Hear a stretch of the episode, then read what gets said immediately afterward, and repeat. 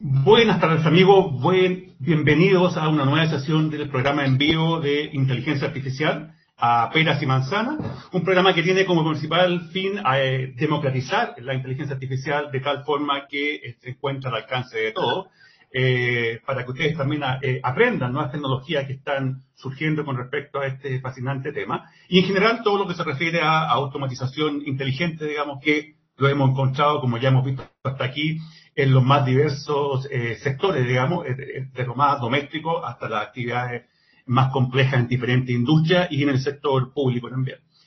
Un, eh, un aspecto eh, relevante que quizá hemos, hemos tocado muy tangencialmente con nuestros invitados previos tiene que ver con una característica de la automatización inteligente, la, de la inteligencia artificial en general, que, que versa en torno a la autonomía ¿Qué implica cuando tenemos sistemas autónomos que tengan que estar tomando decisiones eh, eh, con la mínima intervención humana o sin intervención humana cuando, cuando es posible?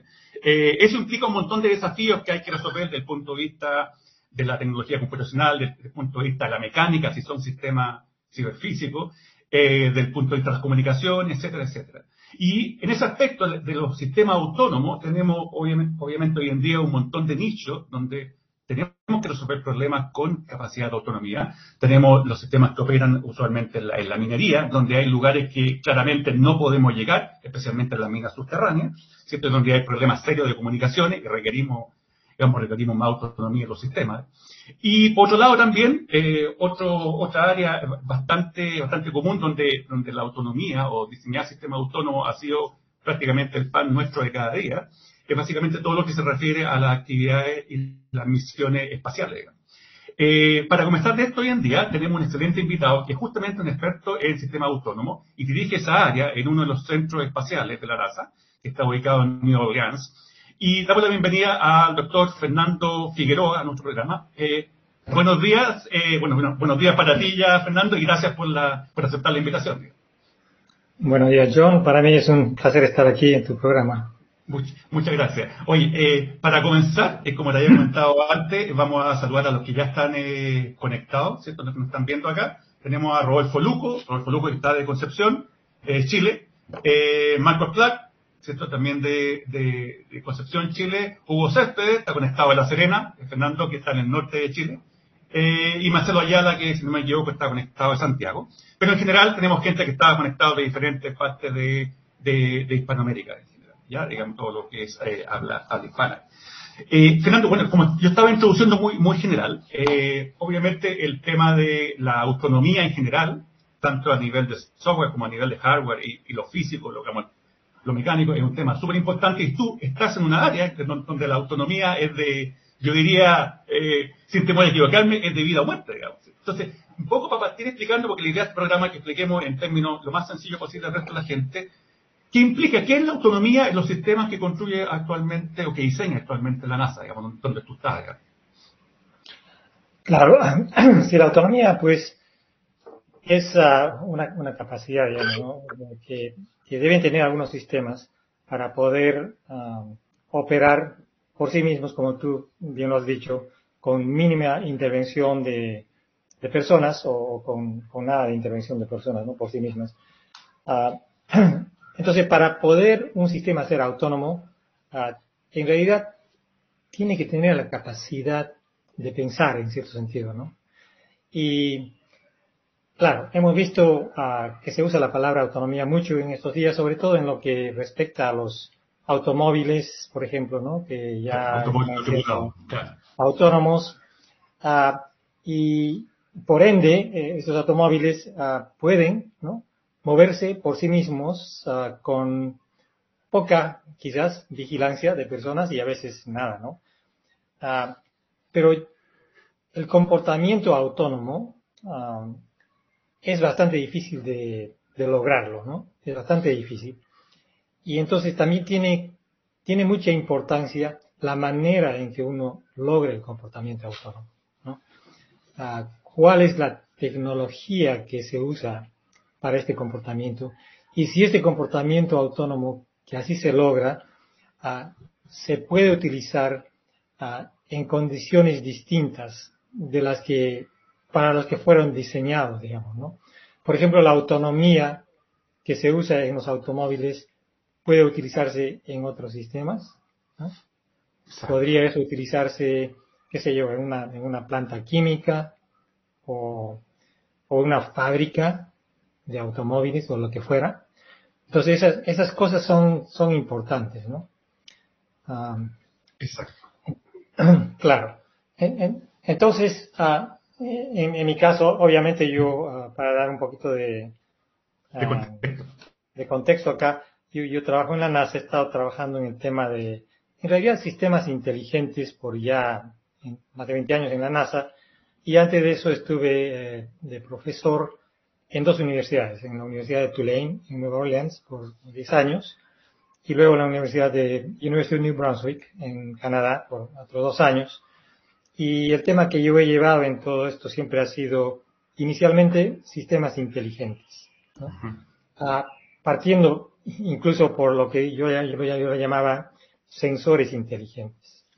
Y, y, en ese sentido, inteligentes, ah, pero inteligencia que se aplicaba a la autosuficiencia, digamos. ¿no? Perfecto.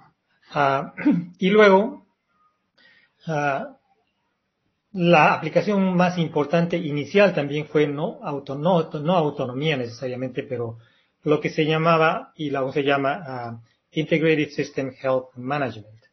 O sea, manejo de salud de sistemas de manera integral, ¿no? Exacto. Integrando, digamos, información, integrando conocimientos para, con el objetivo de determinar la condición de un sistema, la condición de un sensor, la condición uh, de todo un módulo espacial, uh, de un cohete, ¿no?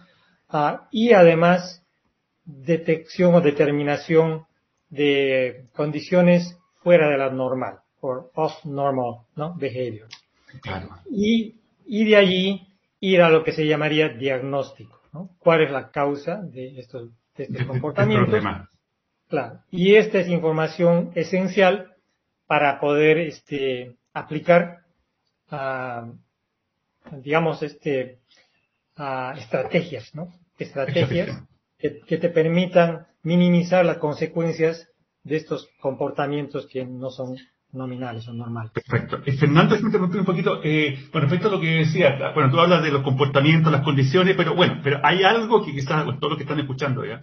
Eh, seguramente eh, tarde o temprano se van a se van a preguntar. Es que, claro, tú puedes probar, tal como tú bien decías, nombrar un ejemplo típico, ¿cierto? La autonomía en, en, en automóviles, hay, hay, varios, ¿cierto? Pero automóviles quizás es, es la más emblemática.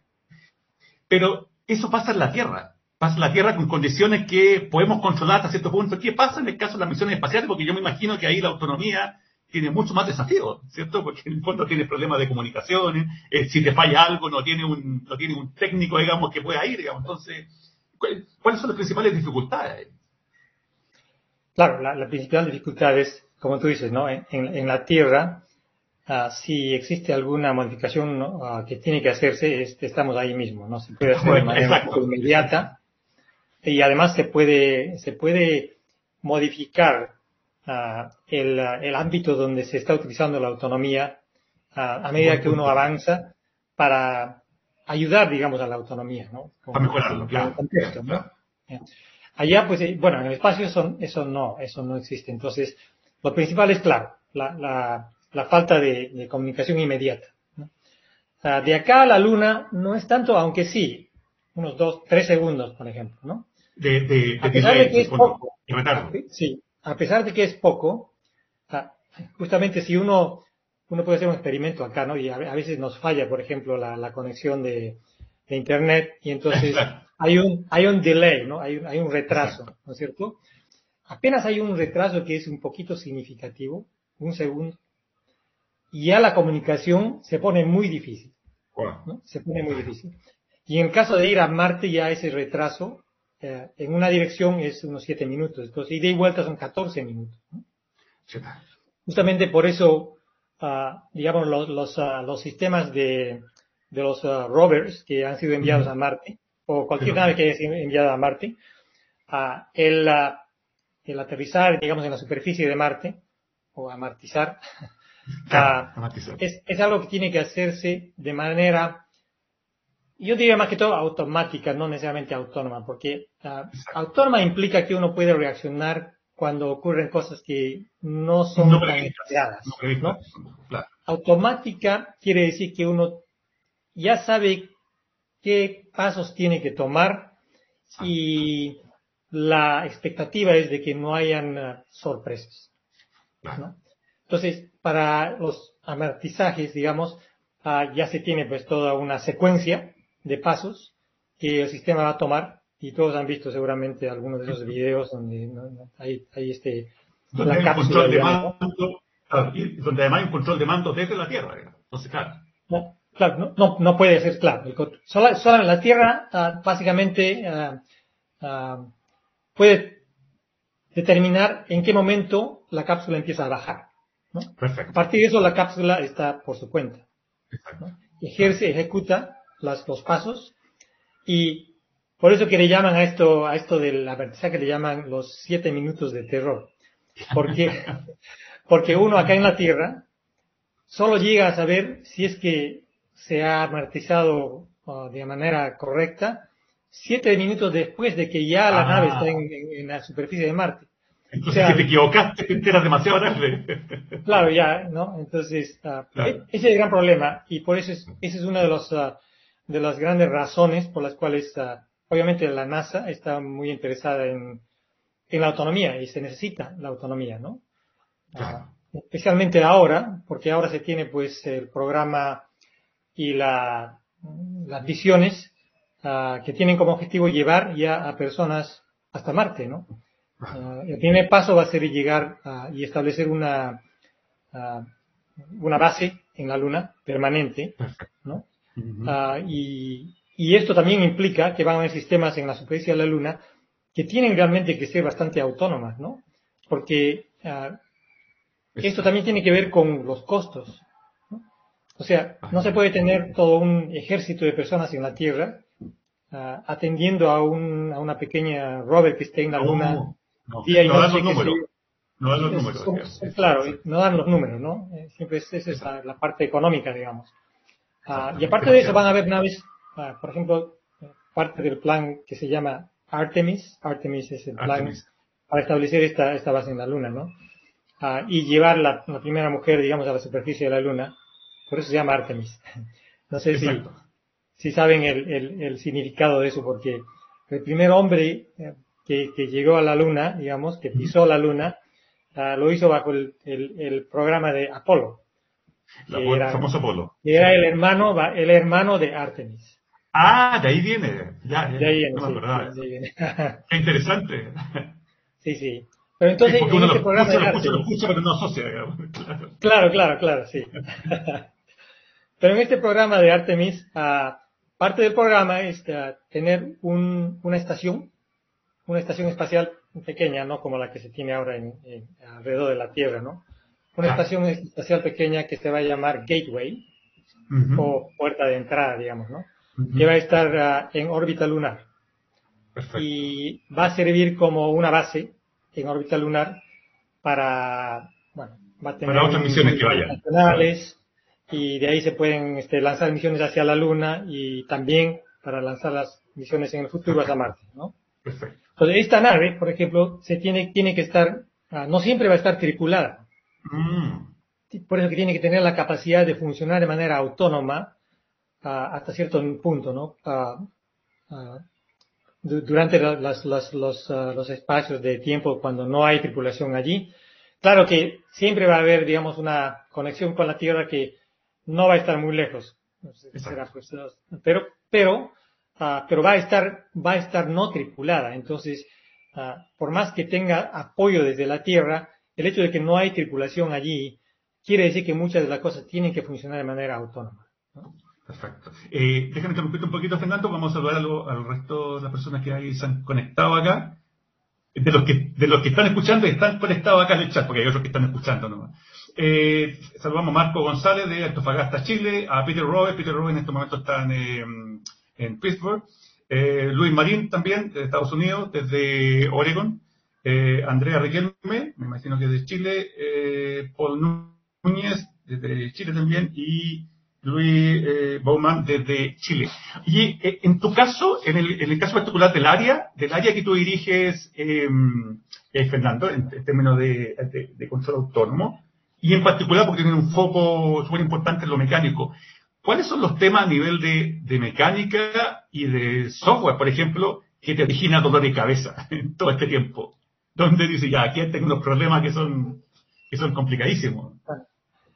Claro. Ah, yo diría que, el, eh, digamos, la, lo principal es, es el software. Ah. Lo principal es el software. la parte mecánica, claro, es importante. y, Pero el software falla. Es, todo un tema, claro, es, es, todo un tema de, del diseño para, del diseño funcional de cualquier sistema que uno esté llevando para allá, pero también de los materiales uh, y, y y bueno, incluso la, la, ah, la resistencia a, digamos, ser dañados por la radiación. ¿no? Ah, bueno. es muy importante. Claro. Ah, pero, entonces, claro, el hardware, en términos de, de, de hardware de, de, procesadores, ¿no? De la, la, parte material, claro, eh, siempre es, siempre ha sido bien difícil diseñar estos sistemas de manera que no sean afectados por la radiación o que sean mínimamente afectados por la radiación, ¿no? Justamente por eso es que los costos de procesadores que tienen que enviarse al espacio son muy altos. Oh, porque tiene que estar lo que le llaman radiation hardened. Mm, tienen que resistir. Claro, tiene que resistir. Entonces, por ejemplo, un, procesador ah, que, que, va a estar ahí en el espacio, te puede costar tranquilamente tus 250 mil dólares. ¿no? Wow. Sí, o sea, eso no es, no es, no es, no es raro. Carísimo, carísimo. Claro. Y además, el problema con estos ah, procesadores es que no son pues de lo más ah, moderno, digamos, ¿no?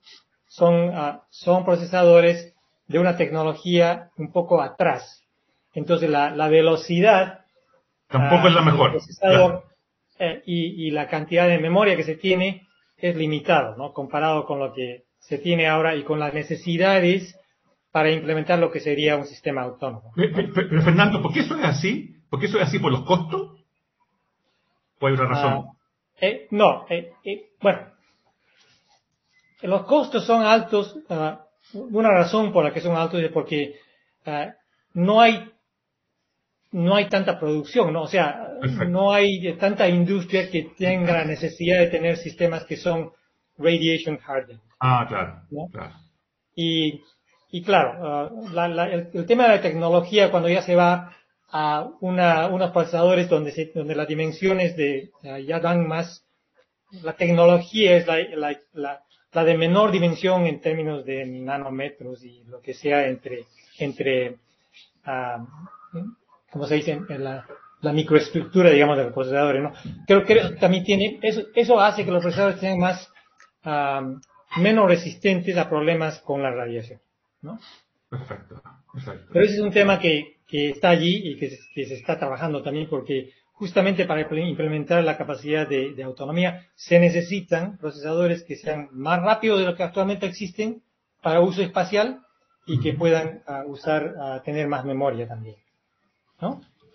Ahora, de parte de software es sumamente, es un, es un problema uh, que se viene avanzando, pero es también muy difícil, ¿no?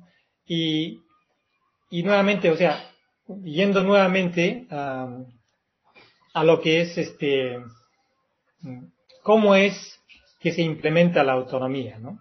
Uh, es interesante. Si vamos, si vamos al caso de, los de los automóviles, y a lo que se usa como tecnología para que los automóviles sean autónomos, creo que se usa mucho, claro, porque se, usa mucho, digamos, la, los sensores de visión, ¿no? Entonces se usa mucho lo que es este, um, um, ¿cómo se dice? Redes neuronales, ¿no? Claro, Que, que son, que es una tecnología donde obviamente lo que se trata de, de, de hacer es crear modelos, pues, ¿no está bien? crear, crear modelos este, utilizando las redes neuronales que van aprendiendo a, raíz de ejemplos, ¿no? Se tiene que tener muchísimos ejemplos de un comportamiento nominal para que se pueda, para que el, modelo aprenda lo que es un comportamiento nominal y luego cuando, ah, cuando lo reconoce puede hacer lo que tiene que hacer con eso. Exacto. Entonces, cuando se, tienen los automóviles, básicamente la idea creo que es que hay, bueno, ah, los, los, que los, que, los, que, los que hacen estos, estos carros ah, y los que proveen este servicio de, de las rutas van con sus cámaras y van por todas las rutas posibles donde estos carros puedan ir. Exacto. básicamente se aprende la ruta de una manera histórica, ¿no? De, todo lo que hay en la ruta, lo que sería normal, ¿no? Entonces, ese es lo que le llamo una, una forma ah, de implementar autonomía uh, de manera... tierra. De manera bruta. Exacto, exacto. Es, totalmente empírico, empírico, ¿no? En realidad. Y se necesita mucho ejemplo, ¿no? Mucho, mucho ejemplo. O sea, un, sistema puede reconocer que es, que es, que es una pera o una manzana, pero necesita de muchos ejemplos, necesita de ver esto de todo, de todo lado. Igualmente con la, con la, este, uh, reconocimiento facial, ¿no? Es lo mismo, ¿no? Es, lo mismo, claro, pero es, es, es, una tecnología que, que utiliza, digamos, el, método bruto uh, de captar el modelo, ¿no? Con muchísimos ejemplos. Eso es difícil allá en, el espacio. Eso justamente te iba a decir, ¿de dónde, de dónde sacan los ejemplos para ese caso? Entonces lo que uno tiene que hacer, y es lo que yo he venido haciendo, es tratar de implementar algo que es similar a, lo que hace una persona, donde para nosotros, para ser autónomos, lo que realmente hacemos es nosotros pensamos, tenemos que ser pensantes. Entonces, yo llamaría lo que hoy se llama, digamos, inteligencia artificial, es inteligencia, pero, pero inteligencia a veces viene de lo, de lo que, de, la, palabra del intelecto, ¿no? Claro. ¿Qué es el intelecto, no? Y, el intelecto es realmente solamente parte de lo que es el pensar. Claro. Es, claro. Pero, pero en, términos comunes, yo creo que la, la persona. cognitiva que, se le llama. Lo cognitivo. claro. claro pero nosotros cuando decimos inteligencia artificial, cuando decimos inteligencia, creo que incluimos el concepto de que una, cosa inteligente puede pensar. exacto, Pero en realidad el pensar abarca mucho más. Abarca el intelecto, abarca el raciocinio, la planificación. abarca el análisis, abarca el razonamiento para tomar decisiones. Y también incluso abarca obviamente a los, a los sistemas sensoriales. Entonces, ah, yo lo que he venido haciendo en este sentido es tratar de implementar esta capacidad porque, porque tiene muchas ventajas sobre la manera, digamos, uh, bruta, yo digo, digamos en bruto, en bruto, claro. digamos en fuerza bruta de hacer a fuerza bruta, de, implementar fuerza bruta autonomía. Implementar con la capacidad de conocimiento, digamos, ¿no? que, se, que se acumulan en todos estos subsistemas, ¿no? El raciocinio, el, el, análisis, la capacidad de tomar decisiones y todo eso, ¿no? Exacto. Entonces, eso es, ese ha sido el tema que yo he venido avanzando en, en mi carrera y el resultado de esto, ah, obviamente uno puede avanzar de manera teórica todo esto, ¿no? Porque estos son, en realidad son pensamientos filosóficos y esto yo, yo no lo he inventado, por ejemplo, esto yo, yo llevo, por ejemplo, es, es, ah, es, es algo que yo leí en un libro que, que salió en, en, 2013, que lo escribieron dos, uh, dos personajes, dos ingenieros de JPL, de Jet Propulsion Laboratory, justamente, y donde se enfocaron en pensamiento filosófico sobre qué es lo que es pensar. ¿Qué elementos se necesitan para pensar? Entonces ellos nombran los, a los filósofos, principalmente los filósofos alemanes, ¿no? Ah, y, determinan para una máquina, para un sistema artificial, para que pueda pensar, se necesitan todos estos componentes. Y está bien, pero ¿cómo hacemos, cómo implementamos estos componentes? ¿Cómo hacemos la bajada? claro. ¿Cómo se hace? Entonces, ese ha sido el tema, ¿no? Entonces, hay una cosa bien importante que, es la base de todo esto en lo que yo he venido haciendo, ¿no? Yo lo considero la base. Y para, para poder que un sistema pueda pensar, primeramente tienes que poder describir un sistema de manera completa. Claro. tienes que tener un sistema bien descrito. Gran desafío, exacto. Claro. Y, ¿Y cómo hacemos nosotros hoy en día para describir un sistema? Wow. Creamos modelos digitales, ¿no? Tiene que ser de manera digital. Y hemos, digamos, uh, hemos desarrollado lo que serían este uh, estándares incluso, ¿no?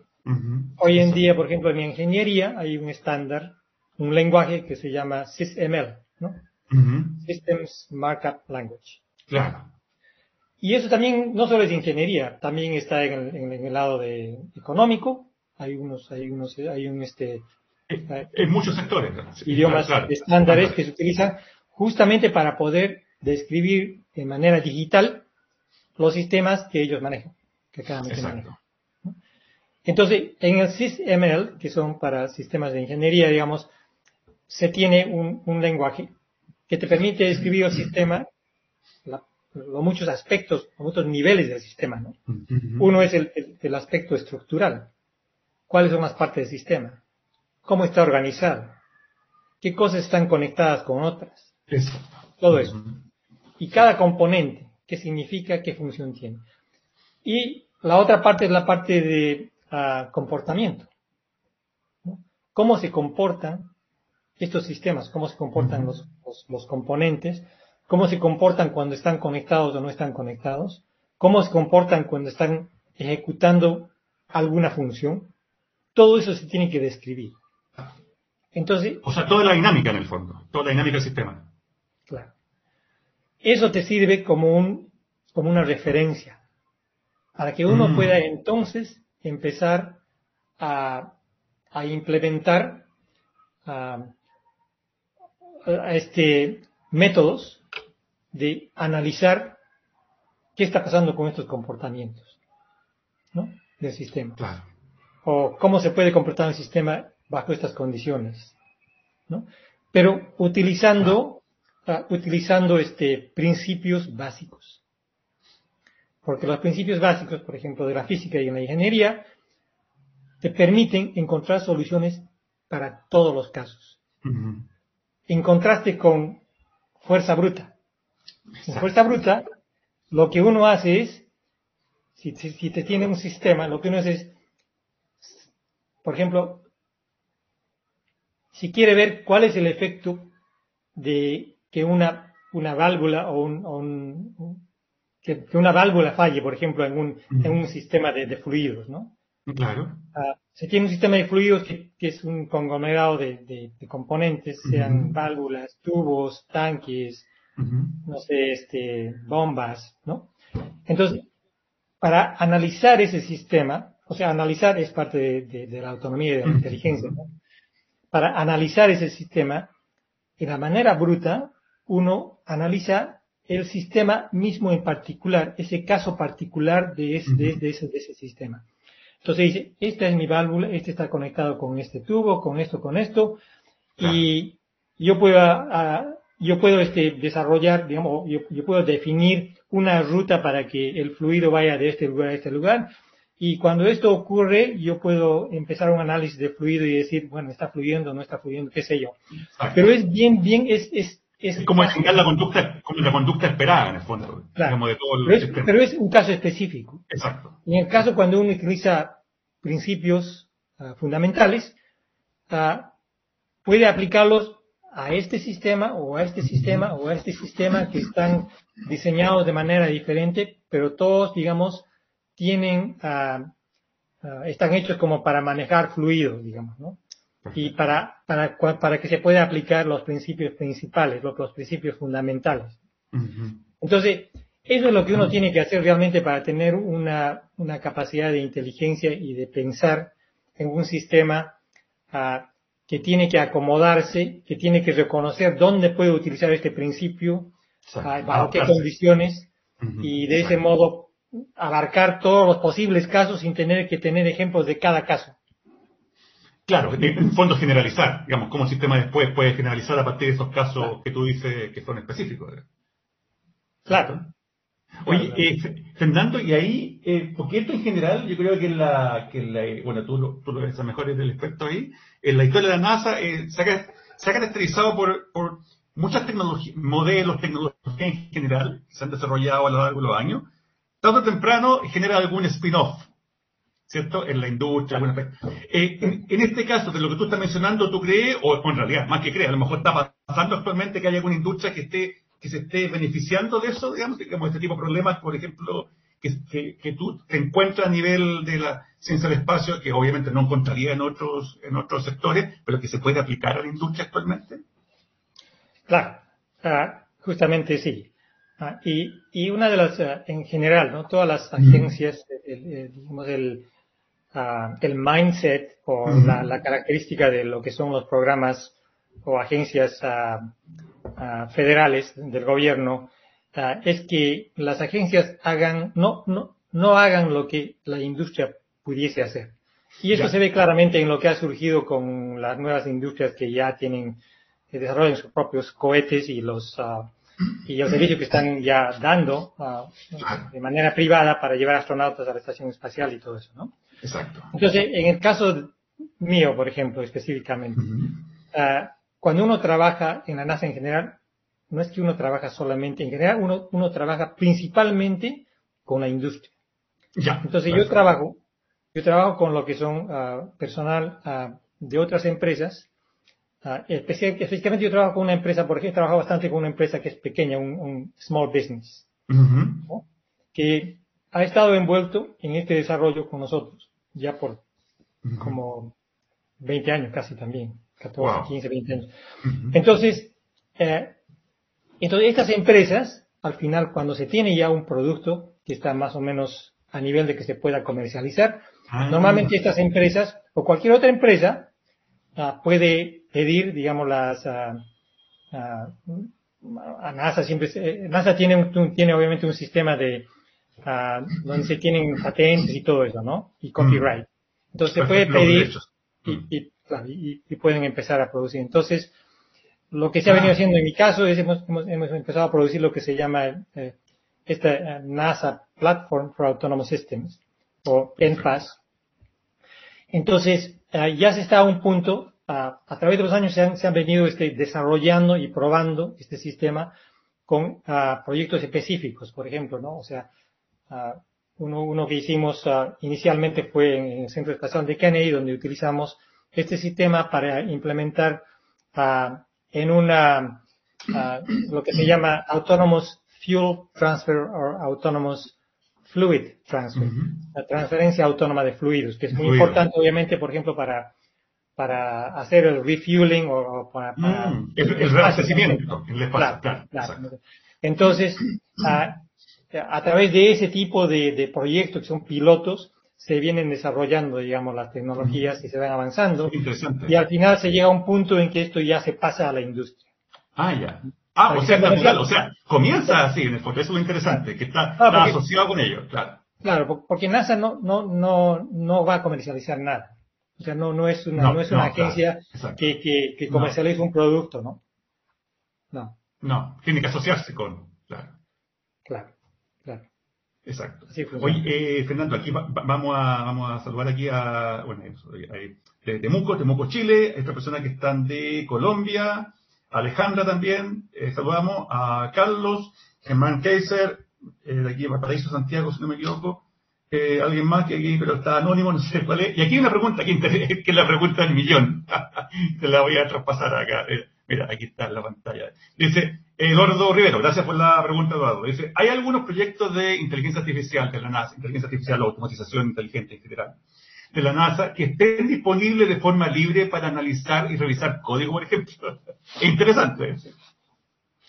El, el sueño. Sí. um, creo que siempre es difícil eso de poder analizar código. Porque uh, es, es cuestión de proteger, digamos, la, la propiedad. La, la propiedad intelectual. La propiedad. ¿no? Y, y, muchas veces esa propiedad intelectual no solamente reside en NASA, sino reside en también con las compañías con las que hemos colaborado para desarrollar esto. ¿no? Entonces, eh, tiende a ser difícil. Pero um, hay, yo, yo sé, por ejemplo, que sí hay uh, en el Centro Espacial uh, Ames, Ames NASA Research Center, que, está en uh, Mountain View, en, California, cerca de San Francisco.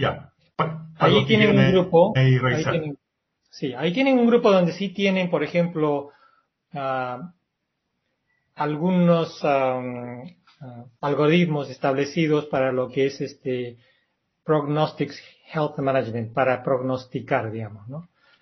ahí me parece que uno puede ingresar a, una, a, una, a, una, página donde uno puede bajar. ¿no? bajar no, no, no, creo que, que, que, pueda uno bajar, digamos, para poder mirar el código, pero para utilizarlos, sí creo. Se puede. Sí. Oye, eh, Fernando, aquí eh, también saludamos ahora a Héctor Valenzuela de Chile, Julio Carrasco de Chile y Marco Antonio, que es una pregunta que te la voy a... Eh, ahí está. Dice, ¿alguna, ¿existe alguna metodología para sumergirse como principiante en este apasionante asunto de la autonomía? Cuénteme. Digamos, ¿qué, ¿qué, es lo que recomendarías tú si alguien quiere involucrarse en esto? Digamos, ¿qué es lo que debería leer en general? Digamos, ¿Por, ¿Por dónde comenzar? Claro, sí, sí. Hay, bueno, hay, hay mucho, obviamente, sobre autonomía. Entonces, para mí, como que hay este, dos lados, ¿no? Uno, que es la parte de la autonomía que yo la considero uh, un poquito a, a, a, fuerza bruta, ¿no? Como había hablado. Claro, que está todo más o menos uh, en el área de, de neuronal, neural nets, ¿no? Claro, redes neuronales. Claro. el otro, que es el que a mí me interesa un poco más, uh -huh. porque es un, yo creo que mucho más, uh, um, mucho más uh, a, a, semejanza de lo que eh, los, los, humanos hacemos en cuestión de, de pensar y de, de inteligencia -huh. y de ser autónomos, uh, es, es el área de, de sistemas pensantes. Y, -huh. O sea, eh, yo, yo, he mencionado este libro, que es el libro que yo había leído y, y me, me, dio mucha inspiración, digamos, ¿no? De, de, de, de, ver a un sistema, de tener, digamos, este paradigma de uh -huh. qué, qué, es lo que significa implementar un sistema pensante artificial. Uh -huh. Básicamente ese es el paradigma. Entonces yo empecé por allí. Y este libro, a ver si, voy a ver si lo, acá creo que tengo la referencia, voy a ver. Claro. Y de cómo ese paradigma te lleva a construir sistemas eh, autónomos. Porque por ahí está la conexión. Claro. Entonces, la cosa es, uh, este es un paradigma, uh, uh -huh. y luego, um, cómo se implementa el paradigma es otra cosa, ¿no? Entonces, claro, cómo se ha trabajado. Claro. claro, entonces, para eso, para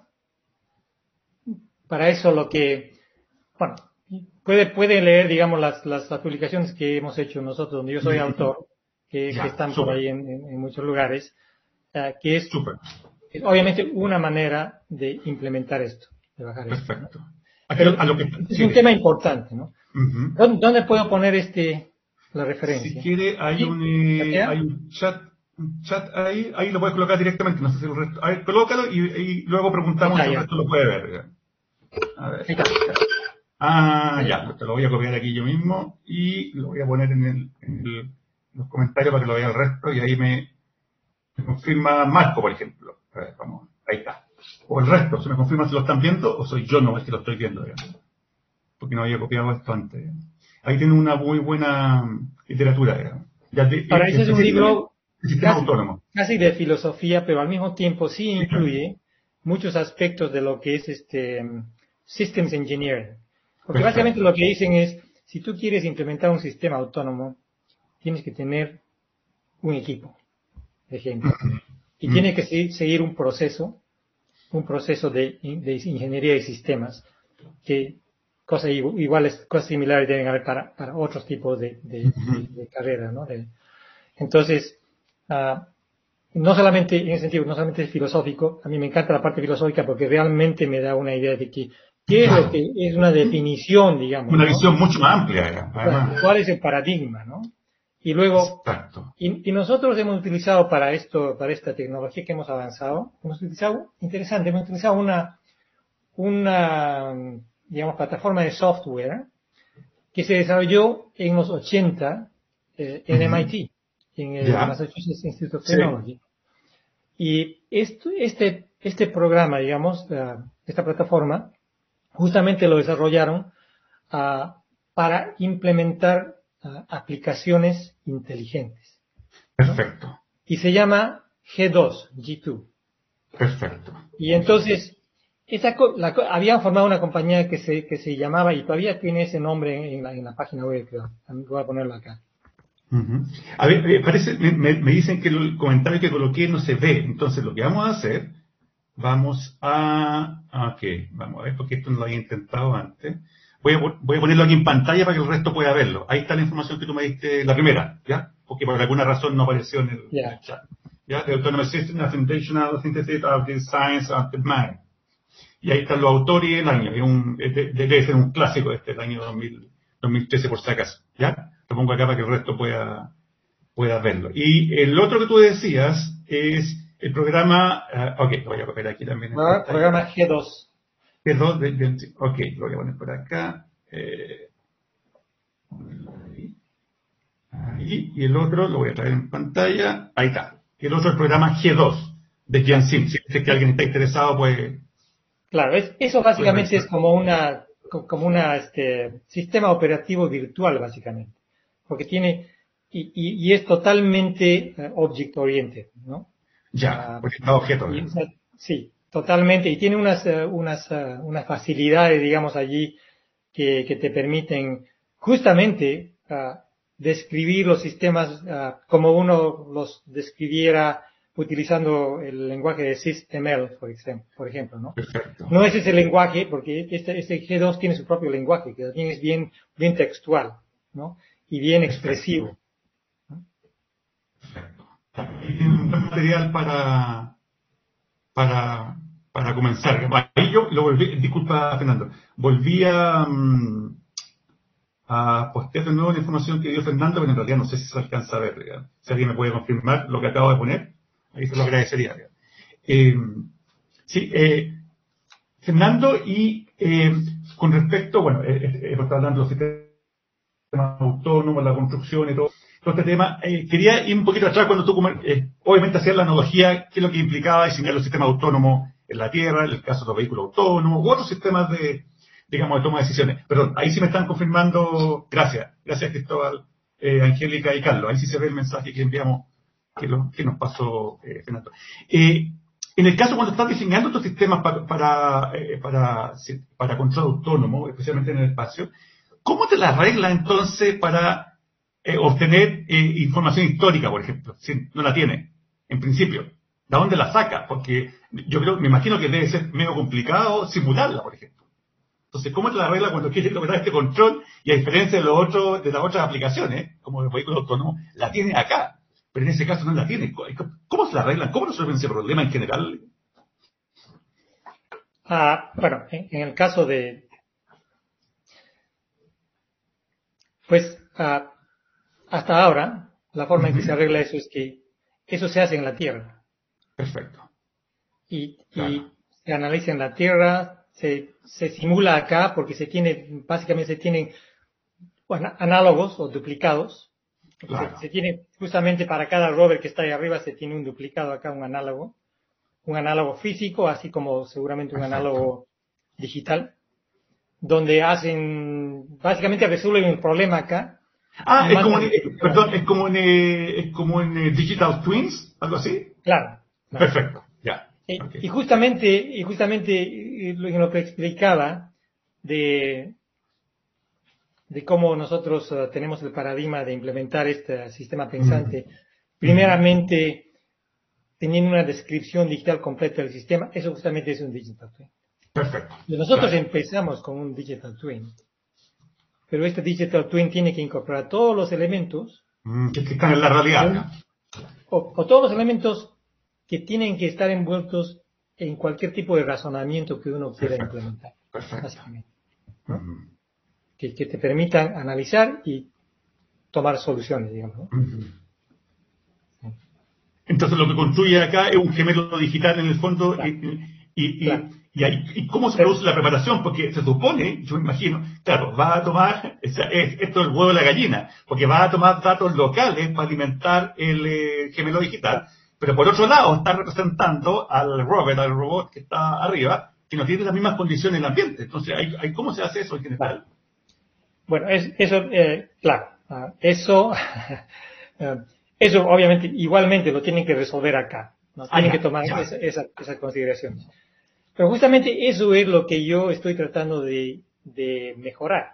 Ah, ese, ese es tu desafío. en el Es, eh, claro, claro. Ah, porque si uno tiene la capacidad de pensar lo que llaman onboard, ahí mismo arriba, lo que uno Sí. está haciendo es trasladar todo lo que la gente tendría que estar haciendo acá, trasladarlo allá en el mismo rover. Claro. Por ejemplo, ¿no? Ah, y es interesante, ¿no? Hay, hay cosas bastante sencillas de lo que yo le llamo estrategias para resolver problemas, ¿no? Ah, por ejemplo, ah, si un rover ah, se, se atasca, digamos, una rueda se atasca, Ah, entonces, ¿cuál es la estrategia que uno ¿Cómo lo sacan ahí? ¿Cuál es la estrategia, no? claro, Entonces, claro. hay varias estrategias, pero esas estrategias las, las tienen pensadas acá. Ah, no están en robot, el robot no tiene esa estrategia Perfecto. en su comportamiento artificial inteligente, pero podría. ¿no? Entonces, primeramente tiene que tener la capacidad de reconocer que, que- que- que está atascado. claro, claro. Pero tiene que reconocer, o sea, el, el- el- sistema que describe a ese rover allí, que es, digamos, el Digital Twin que estaría on board, ¿no? tiene que saber cómo está construido, cuáles son los elementos que tienen, cuáles son las, ah, los límites de los elementos que tienen, y luego la estrategia misma podría ser, ok, voy a ir adelante, atrás, adelante, atrás, adelante, atrás, y hasta que salga. Es que es una estrategia típica, ¿no? Que nosotros utilizamos acá. Exacto. Probar y ajustar, probar y ajustar. Claro, claro. Así también hay otras estrategias, sí, claro, en, en otros sistemas, ¿no? Exacto. Por, por- exacto. por- por ejemplo, en los sistemas de fluidos, ¿no? Muchas veces el problema de los sistemas de fluidos es que hay, este, hay fugas. Mm. Entonces, uno tiene estrategias para detectar fugas. Perfecto. ¿Cuáles son? Una típica, ¿no? hay muchísimas seguramente, pero una típica, que es un, un poco dinámica y pasiva, yo diría, es, hey, acá tengo mi sistema, ¿no? Acá tengo mi sistema que son unos, un, un conglomerado de tubos y cosas que están conectadas, pero yo en ese conglomerado puedo identificar, de acuerdo a la configuración de cómo estén las válvulas abiertas o cerradas, yo puedo identificar que hay espacios que están aislados. Ujú. Ok. Y en esos espacios Ah. aislados, las condiciones no deberían cambiar. La presión, por ejemplo, no debería cambiar. Ok. Esa es una- Entonces puede hacer, ¿no? puede hacer ciertos supuestos que son más o menos consistentes siempre. Claro. Pero el sistema pensante tiene que poder decir, "Hmm, este es un sistema de fluidos, porque yo sé que estos, estos son, son componentes que pertenecen al sistema de fluidos. Yo sé cómo están conectados, porque esa es parte de la descripción de- del sistema, la topología. Ah, yo sé que eh, en, en cualquier momento dado puedo estar chequeando y identificar, de acuerdo a la configuración, qué partes están aisladas. Y en esas partes aisladas, yo puedo utilizar mi estrategia, que es, hey, y si es que hay un sensor de presión, chequearlo. Es- si está variando, Es lo que está pasando. uno puede sospechar que hay un- ¿no? una fuga. Que, hay- que hay un problema. Y luego de allí, ese es un evento. Entonces los sistemas tienen que tener además la capacidad de ir del evento a la causa. Exacto. Para, para, para hacer el diagnóstico. Claro, tiene que haber, ah, digamos, esta, esta tecnología dentro del software que es para hacer un análisis de causa-efecto. Ujú. Unos, las- las- los cause-effect trees, ¿no? Exacto. Como un árbol de causa-efecto. Claro. Un árbol de causa-efecto. Oye, eh, Fernando, disculpa, eh, aquí te tuve que interrumpir, se me había pasado aquí un- una pregunta, comentario de Luis Marín, la voy a pasar aquí a pantalla, Ah, dice, ¿qué programas tiene, si que sabes, eh, qué programas tiene NASA para extender este conocimiento en, en AI eh, o en sistemas autónomos en general a la universidad y sus estudiantes? Claro, porque tú bien decías que en términos de tecnología, obviamente depende del, del, vínculo que tenga alguna empresa y hay, evidentemente temas de propiedad intelectual, pero en general para, para conocimiento de los demás, ¿hay, ¿hay una suerte de transferencia de estos temas también? Sí, sí, sí, hay am, posiblemente do- dos maneras, ¿no? La, la manera más directa, yo diría, es que NASA tiene ah, programas de ¿cómo se llama? De intern, internships, ¿no? Que en español de, se dice, pasantías. Pasantías, ¿no? Pasantías. sí. Entonces tiene pasantías para estudiantes desde undergraduate y también graduate. Y posgrado. Y, posgrado también, ¿no? Claro, exacto. Entonces, en estas pasantías lo que ocurre, por ejemplo, yo siempre he tenido muchos estudiantes de pasantía conmigo. Uh, normalmente yo puedo tener hasta, hasta seis estudiantes al año, uno por cada semestre, digamos, los dos semestres y el verano, digamos, ¿no? Entonces, esa es la mejor manera para que un estudiante puedan, claro, puedan, porque vienen al centro y trabajan con nosotros. Perfecto. ¿Y cuál es, cuál es el, en general el, perfil relacionado con eso mismo, Fernando? El perfil de estos estudiantes ahí, no, me imagino que no solamente el tema mecánico que, que es lo que tú haces, sino en general mecánico, eh, el tema de software, AI en general. Bueno, para sistemas autónomos en realidad es, es, es bastante abierto, ¿no? Es, eh, entonces, la manera en que esto funciona es que los, ah, los investigadores, las personas de NASA, pueden poner un proyecto o títulos de proyectos con descripciones y están allí. Si uno va a, la ah. página, la página de que es Internships de NASA, ahí están todos los proyectos, todos los proyectos de todos los centros y los estudiantes es, ah, es que uh, aplican, ¿no? O postulan, digamos, ¿no? a, a los proyectos que quieran, que estén en su ramo. ¿no? Y, Entonces, y, con respecto a eso, dime. Vale. Sí, eh, con respecto a esto mismo, ahí te quería hacer otra, otra pregunta al millón. ¿Y, y qué porcentaje en general, o qué, qué número en general eh, tú manejas de lo que son estudiantes, por ejemplo, latinoamericanos versus norteamericanos, o, o todos son norteamericanos? Ah, en general, el, el, problema acá es este, ¿no? Porque hay, hay, pero hay, hay, hay oportunidades. Perfecto. En general, estos internships son para estudiantes que son ciudadanos. Perfecto, ya, residentes allá. Pero, pero también hay un programa especial que es Internship Internacional. Mm. En este programa yo sé que no todos los países participan, no sé si Chile participará, Perú estaba tratando de participar y no estoy seguro si está en la lista, pero sí hay también eso. Perfecto. Y es específico para ¿no? estudiantes internacionales. Ok, o sea, eventualmente se podría de otros lugares también. Podría, sí. Podría perfecto, ser. Perfecto. Hoy, súper interesante, Fernando. Yo creo que estamos llegando ya al, ya al, término de la sesión. Ha sido muy bueno. Yo creo que hay, un montón de temas que en general el, eh, todos nuestros amigos que, nos están escuchando quizás no sabían, de todo lo que implica esto que es bastante complejo de los sistemas autónomos, especialmente en, en, en, el, en el ámbito de la, el desarrollo del sistema espacial, que obviamente, como hemos hablado con Fernando, impone un montón de barreras, un montón de obstáculos que son diametralmente diferentes a los que, uno se encontraría usualmente en las aplicaciones cotidianas acá en la, digamos, en la Tierra.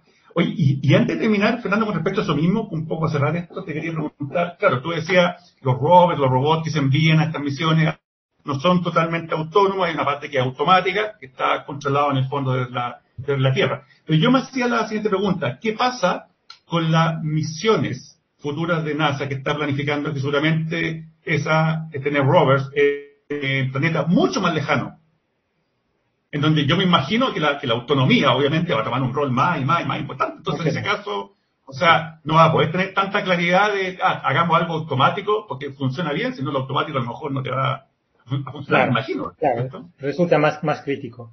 Y y justamente, uh, por ejemplo, yo estaba envuelto en un estudio, un estudio que fue liderado por JPL, donde el, el objetivo era determinar cómo uno uh, desarrolla misiones en donde los sistemas autónomos están, están, a, están a cargo. Porque es, es diferente, ¿no? O sea, desarrollar una, uh, manejar una misión desde la Tierra con sistemas que no son autónomos o con sistemas que son autónomos. Exacto. Y, y, y, qué tipo de autonomía se necesita como para un, un, digamos, un, proyecto, digamos, donde uh, teníamos casos específicos, estamos mirando de, de, llegar a ciertos asteroides o, otros planetas. Claro, ese era mi punto, digamos, como lo hacía. Claro, claro, sí. Entonces, no, entonces, como lo hacemos es, es que, bueno, por, por ahora es, lo, lo, que se hace es se tiene que confiar nomás como lo que se hizo en, se hizo en Marte, ¿no? Se tiene que confiar nomás que las últimas, la parte donde sí se necesita totalmente que, que el sistema, bueno, no hay, no hay forma de comunicarse o de cambiar nada, es Claro, automático y tienes que confiar en que, en que no va a tener alguna cosa que, que te falle. O si no, vas a tener que tener un sistema donde la falla se pueda resolver ahí mismo por el sistema, qué sé yo, con redundancia o algo así, ¿no? Exacto, exacto. Claro, claro, porque por las mismas razones físicas que tú mencionabas al principio de esta conversación, por los retardos, la velocidad que tiene siete, siete minutos de ida, siete minutos de vuelta, o sea, te, te sale demasiado caro, de repente darte cuenta que había un problema, si, si, tienes que esperar Claro. 14 minutos en promedio, ¿cierto? Hay, hay, hay un problema grande ahí. Sí, sí. No, no, de hecho es, ah, eh, claro, ¿no? y, y, y por eso es que también se necesita, es una combinación de dos cosas, ¿no? Porque la, la autonomía también a veces puede ser un poquito retrasada, o sea, se tiene que tener una autonomía ah, que es pensante, con raciocinio, y, y otra que es un poquito más mecánica, que es reaccionaria. ¿no? Una reacción rápida que, que no necesita pensar, porque perdería mucho tiempo. No. Necesitas tomar decisiones con lo que se encuentra en el momento, todo. en el fondo. Claro, claro, sí. Súper bien, súper bien, súper interesante, Fernando. Yo creo que este es un tema que hemos tocado hoy día que es bastante inusual para lo que las personas, digamos, están acostumbradas a ver en este tipo de, de- de tecnología. Así que yo te agradezco bastante por toda la, por toda la visión que has dado. Y ahí también les compartí a los que nos están escuchando también. eh, otro link que me compartió de eh, Fernando de un reporte técnico que habla de estas cosas también. Así que ahí lo pueden, digamos, lo pueden revisar. Sí. También tenemos saludos de Carlos Burgo, que de hecho está desde Perú, así que te saludo ahí, Carlos, y más otros usuarios que se han conectado ahí a, eh, a comentar. Oye, muchas gracias Fernando, muy interesante la conversación. Eh, gracias a todos también por, ya estamos a la hora, gracias a todos por eh, escucharnos. Te recuerdo que, a diferencia de otros invitados, Fernando sí tiene su cuenta en LinkedIn, por tanto, por tanto se pueden acercar a él si quieren hacerle más preguntas y pues en honor, al- en honor al tiempo no podemos, digamos, no podemos, eh, digamos, más. digamos. Ya, pero a los que estén interesados ahí, eh, se pueden contactar con Fernando cualquier duda ahí de lo que hemos estado conversando. Así que nuevamente, Fernando, muchas gracias por aceptar la invitación y por este tema tan, tan interesante. Un gusto para mí, gracias por, gracias por invitarme. Gracias, Eric. Bueno, y al resto, eh, gracias por asistir hoy día. Hemos tenido bastante comentarios ¿cierto? y preguntas hoy día, como siempre. Una, una audiencia bastante inquieta, eh, que es lo, es lo interesante. Y, y el resto, ¿cierto? Y nos vemos en otro programa en vivo en 15 días más, eh, entrevistando a otro muy buen entrevistado como, como Fernando para que nos hable de estos, de estos temas que están en la vanguardia. Así que eh, a todos y nos vemos en 15 días más.